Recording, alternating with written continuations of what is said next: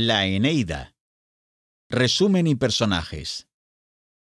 Si estás buscando el resumen de la Eneida, has llegado al lugar indicado.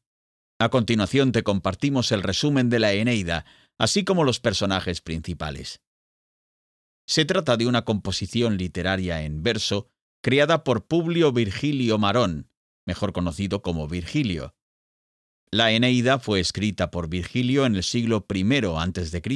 a petición del emperador Augusto. El objetivo era glorificar su imperio de una manera mítica. Para ello, Virgilio reescribió los textos homéricos a partir de la guerra de Troya y presentó el surgimiento de Roma al estilo de la mitología griega. Personajes de la Eneida. Eneas. Es el protagonista de esta epopeya, un superviviente de la guerra con los troyanos. Este personaje se distingue por su respeto a la voluntad de los dioses, así como por su capacidad de ser piadoso. A pesar de ello, se le considera uno de los más temibles guerreros, cuyo destino es fundar Roma.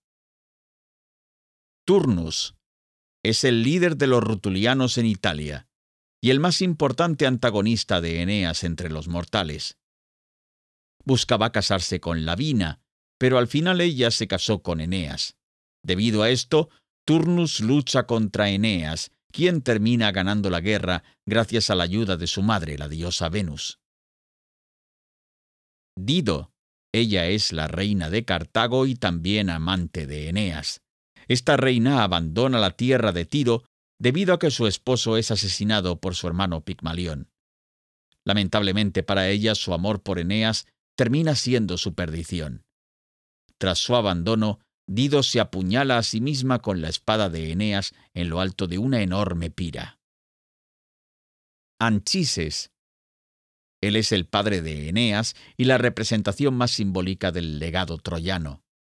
Si bien Anchises muere antes de llegar a Italia, acompaña en espíritu a su hijo, principalmente durante su camino a través del inframundo. También le muestra lo que el destino le tiene preparado a sus descendientes.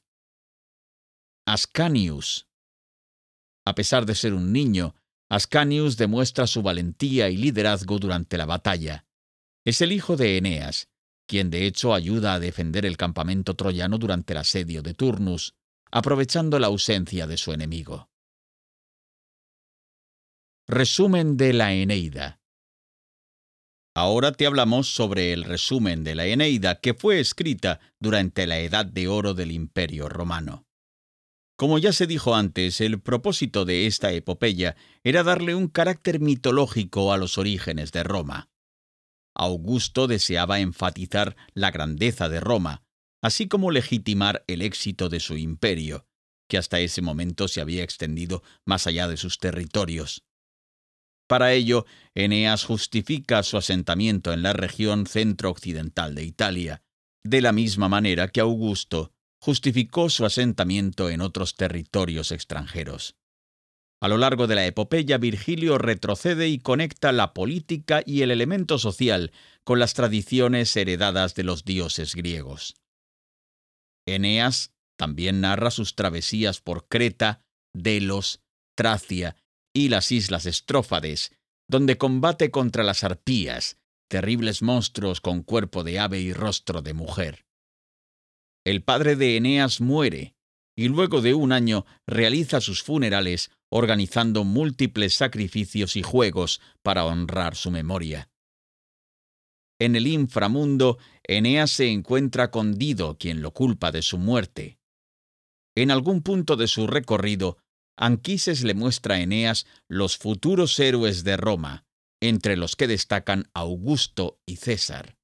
Después de esto, Eneas regresa al mar. En el Lacio, Eneas conoce a Lavinia, a quien el rey latino ofrece en matrimonio. Sin embargo, Amata y el rey de los rutulianos se vuelven en contra de Eneas. A Turno se le había prometido el casamiento con Laviana.